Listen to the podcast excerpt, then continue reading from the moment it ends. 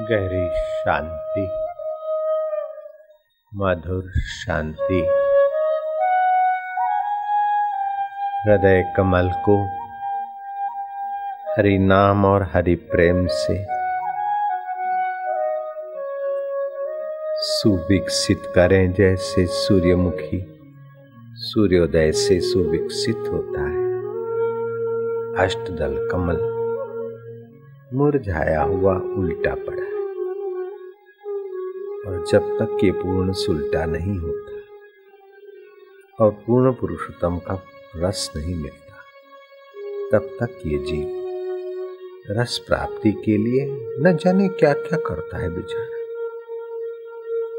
कोई धन इकट्ठा करके रस लेता चाहता है, कोई सत्ता के ऊँचे शिखर पर पहुंचकर रसवान जीवन जीना चाहता है, कोई सौंदर्य से सुख ढूंढता है तो कोई फकीरी से सुख ढूंढता है, कोई यज्ञ याग से रस चाहता है तो कोई दान पुण्य से रस चाहता है। न जाने कितने कितने साधनों से ये जीव सुबह से शाम तक, जीवन से मौत तक, जन्म से जन्मांतरों तक रस की सच्चे सुख की खोज में चला आ रहा जीव की दो ही मांग है, रस और शांति। आप ज़्यादा देर अशांत नहीं रह सकते हैं, वर्षों भर शांत रह सकते हैं, लेकिन दो घंटा अशांत नहीं रह सकते। पाँच दस मिनट अशांत होते ही आप अशांति मिटाने के लिए कुछ न कुछ उपाय खोजते क्योंकि शांति तुम्हारा असली घर का पता है। आनंद और रस आपका असली आत्मा का स्वभाव है। भगवान कहते हैं, भजताम प्रीति पूर्वकम, ददामी बुद्धि योगम बुद्धि तो है, लेकिन पेट पालू बुद्धि है। बाहर से भीतर रस भरने वाली बुद्धि है। नहीं, बुद्धि को योग का प्रसाद दिला दो। भीतर रस स्वरूप ईश्वर बाहर कितना भी बढ़िया देखो, रस भीतर ही आता है। बढ़िया सुनो, रस भीतर ही आता है। बढ़िया खाओ, चखो, रस भीतर ही आता है। बढ़िया बच्चे को, मित्र को, वस्तु को स्पर्श करो, रस भीतर ही आता है। गलती से मानते कि रस बाहर है। जैसे कुत्ता, हड्डी चबाते चबाते महड़ू में घा हो जाता है और मूर्ख समझता है कि हड्डी से रस आ रहा है। ऐसे ही ये मन हमारा समझता है कि हार फुलेल से सुख आ रहा है। अपना ही सुख बांटते इनको कहाँ पता है कि हमारे में सुख है? शराबी शराब से रस लेना चाहता है। अगर शराब में सुख होता तो शराब की बोतलें नाच उठती। चटोरा नमकीन और मिठाइयों में रस ढूंढ रहा है। तो फिर हलवाई को क्यों नहीं आता है और जो बना रहे हैं वो वो बेजार क्यों है?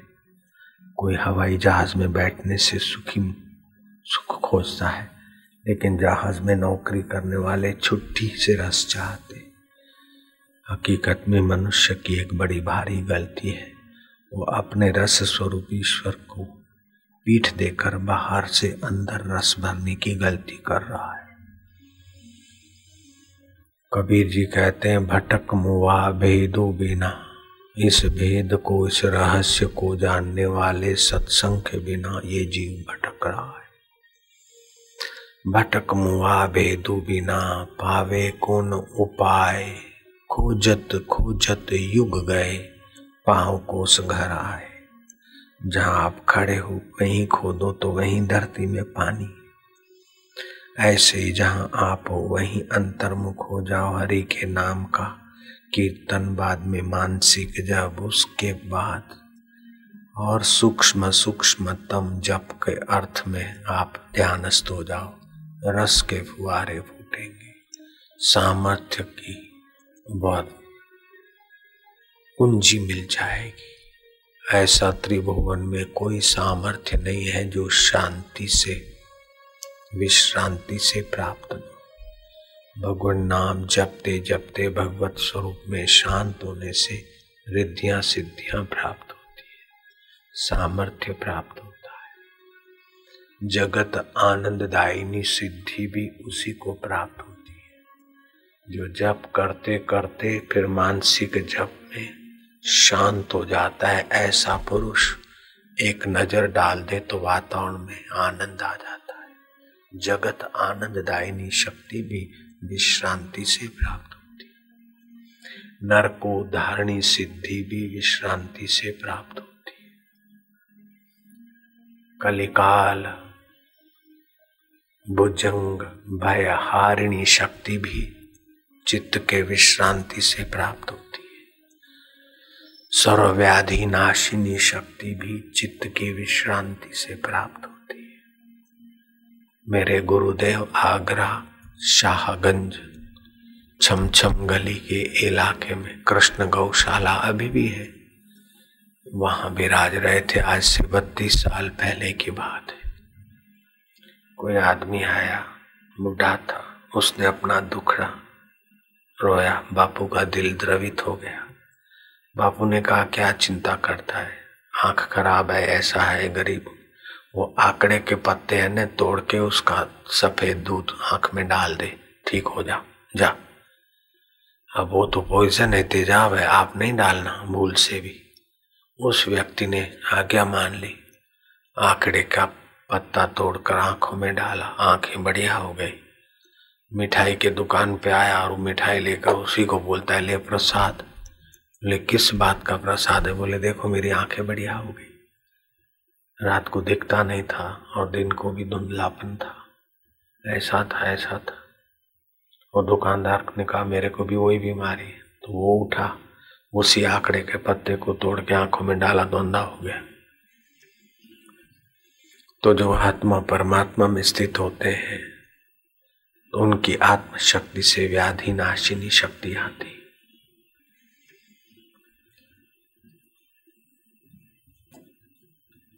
जो नाम जपते हैं और नाम के जप के साथ साथ अंतर्मुख होते जाते हैं।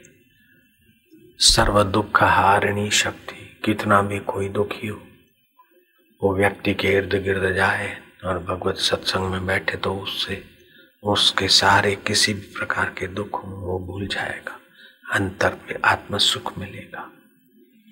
दुख शरीर का होता है, दुख मन का होता है। दुख कल्पनाओं का होता है। बेवकूफ़ी के बिना दुख टिक नहीं सकता है। सारे दुखों का मूल है बुद्धि की बेवकूफ़ी। शास्त्र कहते हैं, प्रज्ञा अपराधो। मूलम सर्व दुखाणाम, प्रज्ञा अपराधो, मूलम सर्व रोगाणाम। जो नहीं खाना चाहिए, खाते हैं, जो नहीं करना चाहिए, करते हैं तो रोग और अपराध होते हैं, इसी से जीव दुखी होता है। जो करना चाहिए, वो करने लग जाओ। तो जो होना चाहिए, अपने आप होने लगेगा। जैसे सूर्य उदय होते ही किसी को जगाता थोड़ी है। सूर्य उदय होने से लोग जगने चाहिए, जगने लगते हैं। हवाओं में ऑक्सीजन और प्रसन्नता अपने आप आ जाती है। ऐसे ही आपके आत्म सुख को जगाओ। तो आपका सामर्थ्य सुख और सद्गुण विकसित हो जाएँगे। ऐसा कोई सद्गुण नहीं है जो भगवान के अंदर विश्रांति पाने से पैदा न हो, और ऐसा कोई दुर्गुण नहीं है जो संसार से मज़ा भरने में पैदा न हो। जो लोग संसार से मज़ा अंदर लेते हैं, वे दुर्गुण, दुराचार में गिरते और जो अंतर आत्मा से सुख लेता और बांटता है, वो सदगुण, सदाचार में आगे ऐसा कोई सुख भोग नहीं जिसके पीछे भय और दुख और रोग न हो। संसार के सुख भोगों में भय और दुख है, लेकिन आत्म सुख में आरोग्यता है, सामर्थ्य है, स्वतंत्रता है। सम्राट के साथ राज्य करना बुरा है, न जाने कब रुला दे।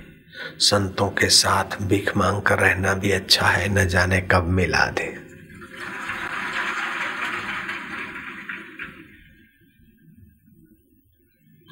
भगवान कहते हैं अहम सर्वस्य प्रभो मता सर्वम प्रवर्तते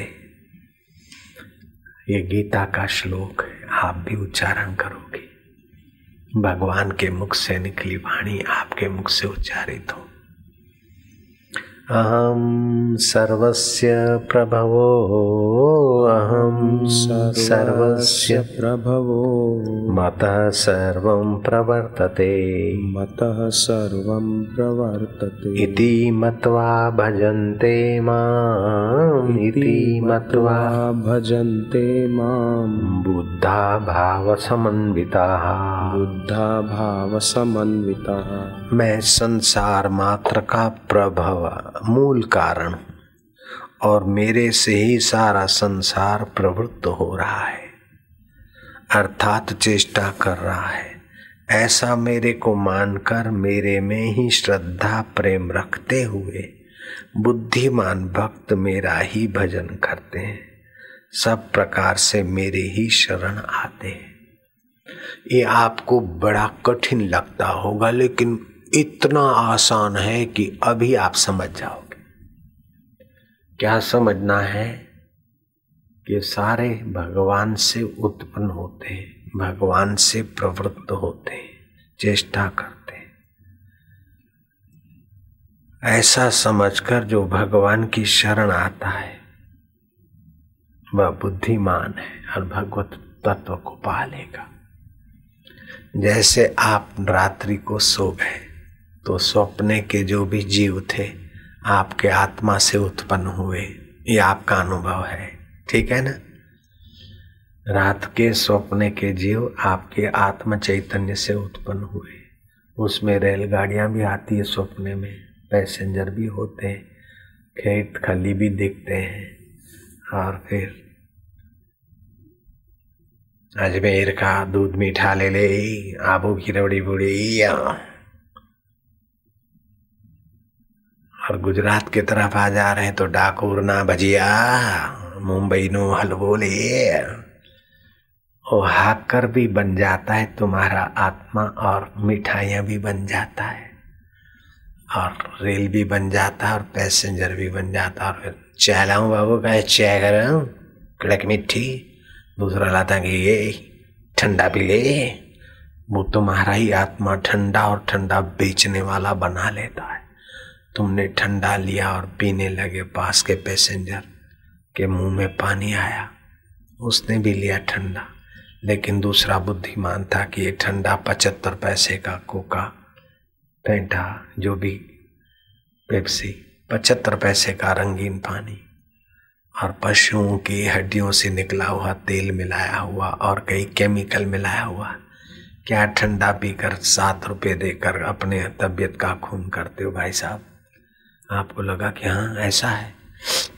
आपने पिया, थोड़ा सा छोड़ दिया।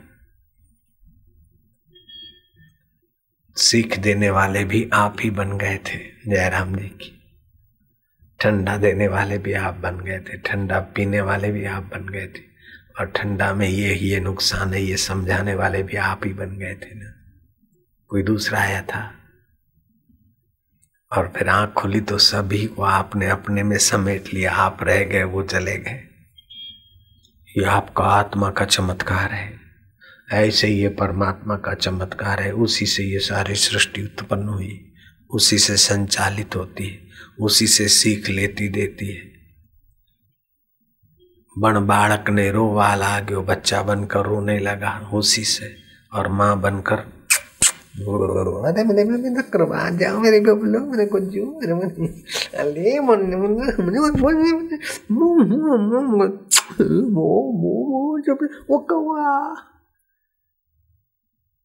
बण बालक ने रोवा लागो छानो राखण वालो तू बच्चे के अंतकरण में वहाँ वहाँ की चेतना तेरी है, और माँ के अंदर दुलार की चेतना तेरी बन बालक ने रोवा लाग्यो, छानो राखण वालो तुम। ले झोली ने मागण लाग्यो, हे भाई साहब, भगवान बेटा आपका सुखी रखे, महाराज तुम तो संत आदमी हो कुछ दे दो। महाराज ने कहा, भंडारी को भाई भोजन करा दे, इसको बेचारे को कुछ दे दे कंबल बम्बल तो महाराज के अंदर उदार आत्मा भी तू और भीख मंगे के अंदर भी तू। जयराम देखी ले झोली ने मागण लागो, देने वालों दाता तू। दे दे अरे, थोड़ा और भी दे दे यार, क्या है, क्या ले जाएँगे अपने कहा बेटे बेटियों की शादी कराना? आया और गया, और क्या धरना दे? अरे, चेला बोलता है, हमारे गुरु जी बड़े उदार है। वो उदार है ऐसी बाखान करने वाले में भी तू। उदार गुरु में भी तू, और भीख मांगने वाले में भी तू। ले झोली ने मागण लाग्यो देवा वालो दाता तू कर चोरी ने भागण लाग्यो पकड़ने वालों खाकी तू को खाकी में भी तू का तू अरे पकड़ो पकड़ो मारो बेगो जल थल में तू ही विराजे जलचरों में और थलों में घूमने वालों में तू ही विराजता है भूत जंत के भेड़ो तू एक कीड़ी जैसे जीव में भी तेरी चेतना है कीड़ी को कौन सी स्कूल कॉलेज में तुमने पढ़ाया? कि ये नमक है, ये शक्कर है, ये बरसाती हवाएँ हैं, अंडे लेकर सुरक्षित जगह पे जाओ। कीड़ी को प्रेरणा देने वाला भी वही जो बोलता है मैं। जो कृष्ण होकर मैं बोलता है, वो कीड़ी में अंडे उठाने की प्रेरणा भी दे रहा है। कीड़ी में तू नानो लागे, हाथी में तू मोटो क्यों? बण महावत ने माथे बैठो, हाकण वालो तू को तू ऐसो खेल रचो मेरे दाता जहाँ देखूँ वहाँ तू को तू जल थल में तू ही बिराजे, भूत जंत के भेड़ो तू? कत कबीरा सुनो भाई साधु, गुरु भी बन के बैठो तू तो श्रोता भी बन के बैठो तू? सत्संगी भी बन के बैठो तू? वहाँ सत्संगी बन के बैठे, समिति वाले बन के बैठे। और यहाँ बापू जी बन के बैठे है। तो एक का एक के। जिसकी सत्ता से मेरी आँख देखती है, उसी सत्ता से आपकी आँख देखती है। जिसकी सत्ता से मेरी जीभ चखती आपकी जीभ भी उसी सत्ता से चखेगी और बोलेगी। पुण्यमय गंध है, गुलाब के फूल है, भगवान को अर्पित किया। पुण्यमय गंध है, सुगंधिम पुष्टिवर्धनम। लेकिन परफ्यूम पुण्यमय नहीं है, वो पापमय है। सेक्सुअल केंद्र उत्तेजित करती। पुण्यो गंधम पृथ्व्याम च धरती पे पुण्यमय गंध। भगवान को अर्पण करके लो, आपके ज्ञान तंतों में पुष्टि और आपको भाव भी शुद्धि लेकिन वो पृथ्वी में पुण्य गंध देने की सत्ता भी तेरी और यहाँ पुण्य गंध का अनुभव करने की सत्ता भी तेरी। इस प्रकार जो मेरे को मानता हर सब में देखता है, वो श्रद्धालु भक्त मुझसे युक्त हो जाता है। मेरे ज्ञान से, मेरे प्रेम से, मेरे माधुर्य से और जो प्रीति पूर्वक मेरा स्मरण करता है, उसको मेरा हृदय में बुद्धि योग दे देता हूँ। बुद्धि तो सबके पास है। कीड़ी के पास भी बुद्धि है, मच्छर के पास भी बुद्धि है। मच्छर मेरी दाढ़ी पे कभी नहीं बैठता, मैं कई बार कोशिश किया, ला भाई बैठ। गाल पे बैठेगा, हाथ पे बैठेगा, दाढ़ी पे नहीं, जहाँ बहुत मच्छर थे, ढेर, वहाँ मेरे को जरा फुर्सत थी तो मैंने कोशिश की, भाई, एक आध बैठो। इतनी अक्ल तो मच्छर को कि बापू जी की दाढ़ी पे बोरिंग नहीं होता है। इतनी अक्ल कैसी उस सूक्ष्म चेतन में थी, मच्छर को भी अक्ल देता है ज्ञान तो पेट भरने की अक्ल बच्चे पैदा करने की अक्ल तो मच्छर को भी है, कीड़ी को भी है। बुद्धि तो उनमें भी है। किसी स्कूल कॉलेज में नहीं गए। भगवान कहते, बुद्धि होना कोई बड़ी बात नहीं, बुद्धि तो सबको है। लेकिन जो प्रीतिपूर्वक मेरा स्मरण, भजन, सत्संग करते, उनके बुद्धि में मैं योग कर देता हूँ, मेल कर देता हूँ, मुझसे मिल देकर भजताम प्रीतिपूर्वकम ददामी बुद्धि योग कई लोग भजन करते, मंदिर में जाते, लेकिन मेरे से प्रीति नहीं करते। मेरा बेटा पास हो जाए, मेरी नौकरी हो जाए, मेरा ये हो जाए, प्रीति संसार से करते और भजन मेरा करते। मतलब संसार का टट्टू ठीक करने के लिए मेरा उपयोग करते। प्रीति भी भगवान में और भजन भी भगवान का तो उनको बुद्धि योग मिलता है। प्रीति संसार में, आप ऑफ़िस में काम करते लेकिन प्रीति पगार में है, परिवार में है, काम ऑफ़िस में है, दुकान में है, प्रीति रुपयों में है। नहीं, जिसकी प्रीति भी भगवान में और काम भी भगवान का करे। पत्नी है तो पति को खिलाऊं, पिलाऊं, राज़ी रहे, मुझे गहना दिलाए तो तेरी प्रीति गहनों में नहीं, पति के अंदर मेरा परमात्मा है, पति स्वस्थ रहे। सीज़न के अनुसार भोजन करा दिया। भोजन के समय जो आदमी चिंता लेकर भोजन करते तो भोजन के रस से चिंता और परेशानियाँ बढ़ती है। कितनी भी विघ्न बाधाएँ, मुसीबत हो पति को हंसा दिया प्रसन्न कर दिया, हँसते खेलते वो भोजन करे। और भोजन के बाद भी थोड़ी देर हँसते, प्रसन्न चित्त रहे, क्योंकि पति के अंदर मेरा परमात्मा है, वो संतुष्ट रहेगा। वो स्त्री नहीं है, वो तो अर्धांगनी धर्म पत्नी वो मिसिस नहीं है, वो भारतीय नारी। स्त्री सुंदरी बने, हार श्रृंगार करे, ठीक है, क्लबों में मेरे साथ चले। तो तू स्त्री का शोषक है स्त्री का पोषक नहीं है। पुरुष मेरे साथ क्लबों में चले, नाचे, गाए, आप एक दूसरे के शोषक हो गए।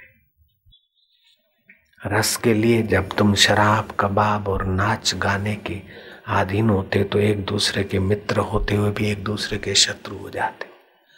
लेकिन पत्नी सत्संग में जाए, सत्कर्म में करे, उसमें आप हाथ बटाते तो आप स्त्री के पोषक हैं। आप स्वस्थ रहें और नेक बने, इसमें स्त्री हाथ बटाती तो आप एक दूसरे के पोषक हैं। तो जो भगवान के नाते बच्चों को पाल लेते, पोष लेते, वे तो समझो बच्चों को पालते पोसते भी भगवान की सेवा करते। लेकिन बच्चे बड़े होंगे, बेटा बड़ा होगा, बहू आएगी, मेरी सेवा करेगी, बेटा मेरे सेवा करेगा, मैं बुढ़ापा सुख से बिताऊँगा तो आपने अपने शरीर में प्रीति की, भगवान के नाते बच्चे को पाल लो। बेटा सुख देगा, बेटी सुख देगी, बहू सुख देगा, पैसा सुख देगा आप भगवान की सत्ता का अपमान कर रहे हैं। सुख तो अपने पास है, अपना आत्मा है। तो अपना बेटे को पाल ले, बेटी को पाल ले। मेरी बेटियाँ तीन हैं, बेटे तेरे तीन हैं। तेरे बेटे नहीं है, देवी। भाई साहब, तुम्हारी बेटियाँ नहीं है। बेटियाँ तो जमाइयों की डिपॉजिट है। और बेटे तुम्हारे नहीं, आजकल के बेटे तो बहुओं की डिपॉजिट है। वो बहुएँ आएगी तो तुम्हारे को पूछेंगे भी नहीं। ताकते रह जाओगे। बेटों का भरोसा मत करो। जमाइयों का भरोसा मत करो। मैं तो कहता हूँ, ईश्वर के सिवा किसी का भरोसा मत करो। प्रेम पूर्वक सबसे व्यवहार करो, ईश्वर से ही वह आत्मा ईश्वर आपका, आपके शरीर के पहले आपके साथ था। अब भी आपके साथ है और मरने के बाद वह आपका साथ नहीं छोड़ता है। बाकी सारे साथ छोड़ देंगे। कबीरा, यह जग आए के बहुत से कीने मीत, जिन दिल बांधा एक से वे सोए निश्चिंत। उस एक से अपना दिल बांधो। रात्रि को सोते समय कह दो कि तेरी सत्ता से आँखों ने, हाथ ने, पैर ने, शरीर ने काम किया। अब थके हैं, तेरी शरण आ रहे सुबह होते होते तू पुष्ट कर देगा। फिर हम ताकत नष्ट कर देंगे, फिर तू पुष्ट कर देगा। शरीर को तो रोज पुष्ट करता है, लेकिन मैं अभी तेरा नाम जपते जपते तेरी शरण आ रहा हूँ। तू मुझे पुष्ट करता कि मैं तुझे पालू, मेरे यार। ओम नारायण नारायण राम, हरि कृष्ण, गोविंद, जो भगवान का प्रीतिपूर्वक नाम ले सको। लेते लेते, रात्रि को सीधे लेट जाओ। फिर समझो अब नींद आ रही है तो करवट लेकर सो जाओ। रात के छः घंटे आपकी नींद भी होगी और छः घंटे आपकी भक्ति भी गहरे मन में होती जाएगी। आपका मन थोड़े दिनों में बुद्धि योग को हासिल करने के कामयाब हो जाएगा। जब मंत्र दीक्षा देते हैं तो विधि बताते एकदम फास्ट सफल होने की। कैसा भी बुद्ध हो तो धीरे धीरे बुद्धिमान हो जाएगा। कितना भी अशांत हो, झगड़ालू हो, खिन्न हो, बीमार हो ठीक होने लगेगा। तो प्राणायाम की विधि बताते हैं और फिर मंत्र बताते हैं। बोंदू से बोंदू आदमी हो। पीपल को स्पर्श करे। इतवार के सिवाय के दिन पीपल के नीचे बैठकर सेव चबा के खाए। हार्ट मज़बूत हो जाएगा हृदय। बूंदू पन्ना छूट जाएगा। पीपल तो शीतलता देता है, लेकिन भगवान तो शीतलता के साथ सामर्थ्य, ज्ञान और परम सुख देते पीपल में भी भगवान की सत्ता का एक गुण विशिष्ट है, इसलिए भगवान ने कहा कि वृक्षों में पीपल में गवों में कपला गौ में ऋषियों में नारद ऋषि में और वेदों में ओमकार में प्रणव सर्व वेदेश शब्द है पुरुषम ऋषु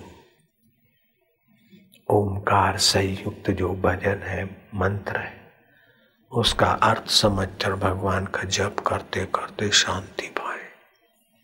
ऐसा कोई सामर्थ्य ही नहीं है जो शांति से न मिले।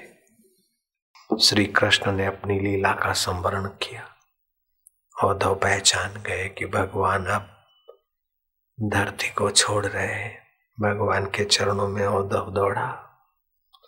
यदुवंशियों का आपस में ये तांडव हुआ, अब प्रभु आप संसार का। ये लीला समेट रहे हैं, अपने धाम में जा रहे हैं, देव मुझे साथ ले चलो। भगवान ने कहा उद्धव साथ में कोई आया नहीं, साथ में कोई सदा रह नहीं सकता। लेकिन मुझे अंतर आत्मा के ज्ञान को पालो तो तुम्हारा हमारा साथ कभी छूट नहीं सकता। वो सत्संग के बिना नहीं मिलता है, उद्धव। सत्संग भगवान के दर्शन से भी बड़ा है। सत्संग धन से बड़ा है। सत्संग त्रिलोकी के राज्य से बड़ा है। सत्संग अष्ट सिद्धि नवनिधियों से बड़ा है। सत्संग तो भगवान के दर्शन से भी बड़ा है। प्रचेताओं ने राजकुमार थे, भागवत में कथा आती है।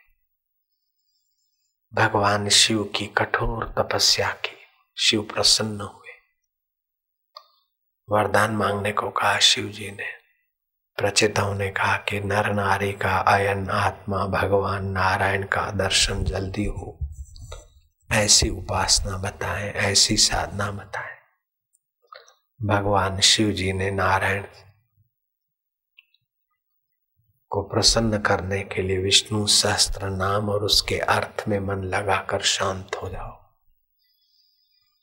विष्णु सहस्त्र नाम का पाठ और उसके अर्थ में शांत। भगवान नारायण साकार रूप में भी मिल जाएँगे और निराकार नारायण भी मार्ग। प्रचेताओं ने साकार भगवान की उपासना की। कुछ समय के बाद भगवान नारायण प्रकट हुए। प्रचेताओं ने आनंद सहित भाव विभोर कर स्तुति की। आप भगवान सर्वत्र, सर्वव्यापक, सर्वेश्वर, परमेश्वर, आप इससे सारा जगत उत्पन्न हुआ है। आप इसे संचालित होता है, आप ही में लीन हो जाता है, जैसे स्वप्न पुरुष के सत्ता से ही स्वप्न दृष्टा की सत्ता से ही स्वप्न पुरुष और स्वप्न की वस्तु पैदा होती है, पोषण पाती है और फिर स्वप्न दृष्टा के ही अंदर लीन हो जाती है। ऐसे ही जगत के सृष्टा, भरता, भोक्ता, परमेश्वर, आप ही सर्वस्व। भगवान प्रसन्न हुए प्रचेताओ वरम ब्रुयात वरदान मांग लो। प्रचेताओं ने कहा, भगवान, ये जीव आपकी माया से मोहित हो गया है। सुखी होने के लिए न जाने क्या क्या माँगता क्या क्या करता है, लेकिन सुख उसका टिकता नहीं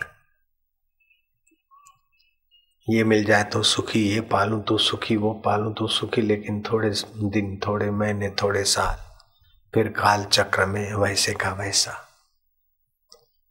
तो प्रभु, हमारा किसमें असली भला है हम नहीं जानते। हमारा वास्तविक में भला किसमें है आप ही जानते। हमारा जिसमें परम मंगल हो, वही आप दीजिए देव, और कुछ नहीं मांगते। भगवान ने कहा अच्छा तो मेरे आशीर्वाद से तुमको देव ऋषि नारद जी का सत्संग मिलेगा। लो। शिव जी प्रसन्न हुए, उपासना बताई, विष्णु भगवान प्रसन्न हुए और विष्णु भगवान और शिव जी की प्रसन्नता का फल यह है कि देव ऋषि नारद जी का सत्संग मिल गया। प्रचेताओं को तब अपने आत्म ज्ञान का प्रकाश हो गया।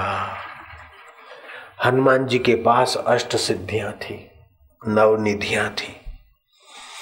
रूप बदलने में सक्षम थे और राम लखन को कंधे पे बिठा के उड़ान भर सकते थे। विराट रूप में प्रकट हो सकते थे। अणिमा, गरिमा अणिमा छोटे भी बन जाते थे। ये सब अष्ट सिद्धि और नवनिधि होने के बावजूद भी हनुमान जी बिन शर्ती राम जी की शरणागति गए और राम जी की बड़ी चाव से सेवा की। राम राज्य पर जब सीता जी ने कीमती मोतियों का हार हनुमान जी को दिया तो हनुमान जी ने देखा कि इसमें राम स्वरूप की विश्रांति नहीं है, जो रोम रोम में रम रहा है, वह आत्म राम नहीं।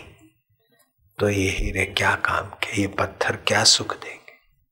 तो अपने दांतों से माला को तोड़ा एक एक मणि देखते गए, फेंकते गए। जौहरी बैठे थे, उन्होंने कहा कि ये तो बंदर तो बंदर ही है। इसको तो सेव फल या तो जमरुख पकड़ाना चाहिए।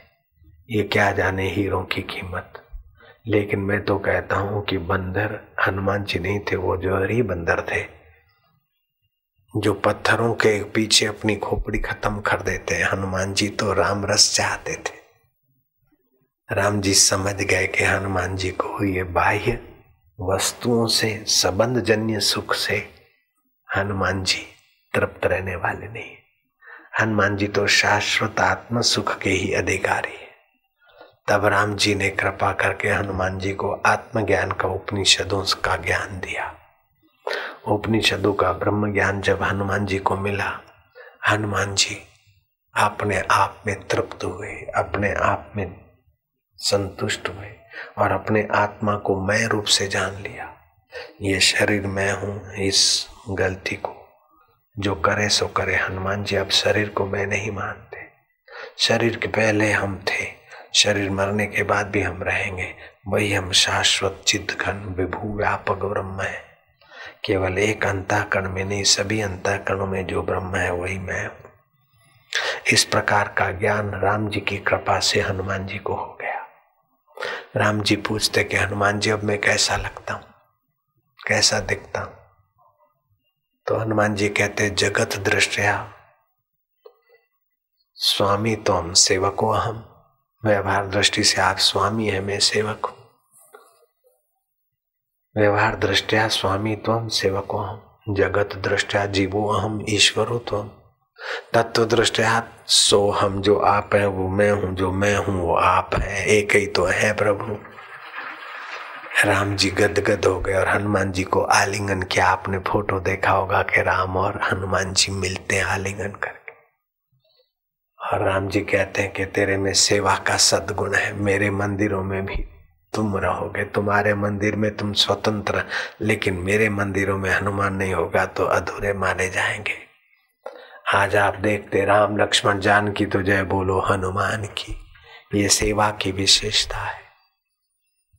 सबते सेवा धर्म कठोरा।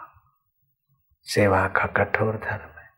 सेवक और मान चाहे तो सेवा के फल को नाली में फेंकता है। जो सेवा का फल मान नहीं चाहता, उसके जीवन में सेवा का फल प्रेम, आनंद, अंतर सुख आ जाएगा। मान तो बाहर रह जाता है। जो दूसरों की सेवा में प्रवृत्त नहीं होता, उसके अपने दुख नहीं मिट सकते। जो दुख, दूसरों के दुख में दुखी नहीं होता, दूसरे के दुख नहीं मिटाता, उसके अपने दुख उस पर हावी हो जाएँगे। और जो दूसरे के दुख मिटाने में लगा, उसके अपने दुख तुच्छ हो जाएँगे। अपने दुख में रोने वाले तो मुस्कुराना सीख ले, औरों के दुख दर्द में आँसू बहाना सीख ले। आप खाने में मज़ा नहीं, जो औरों को खिलाने में ज़िंदगी है, चार दिन की किसी के काम आना सीख ले।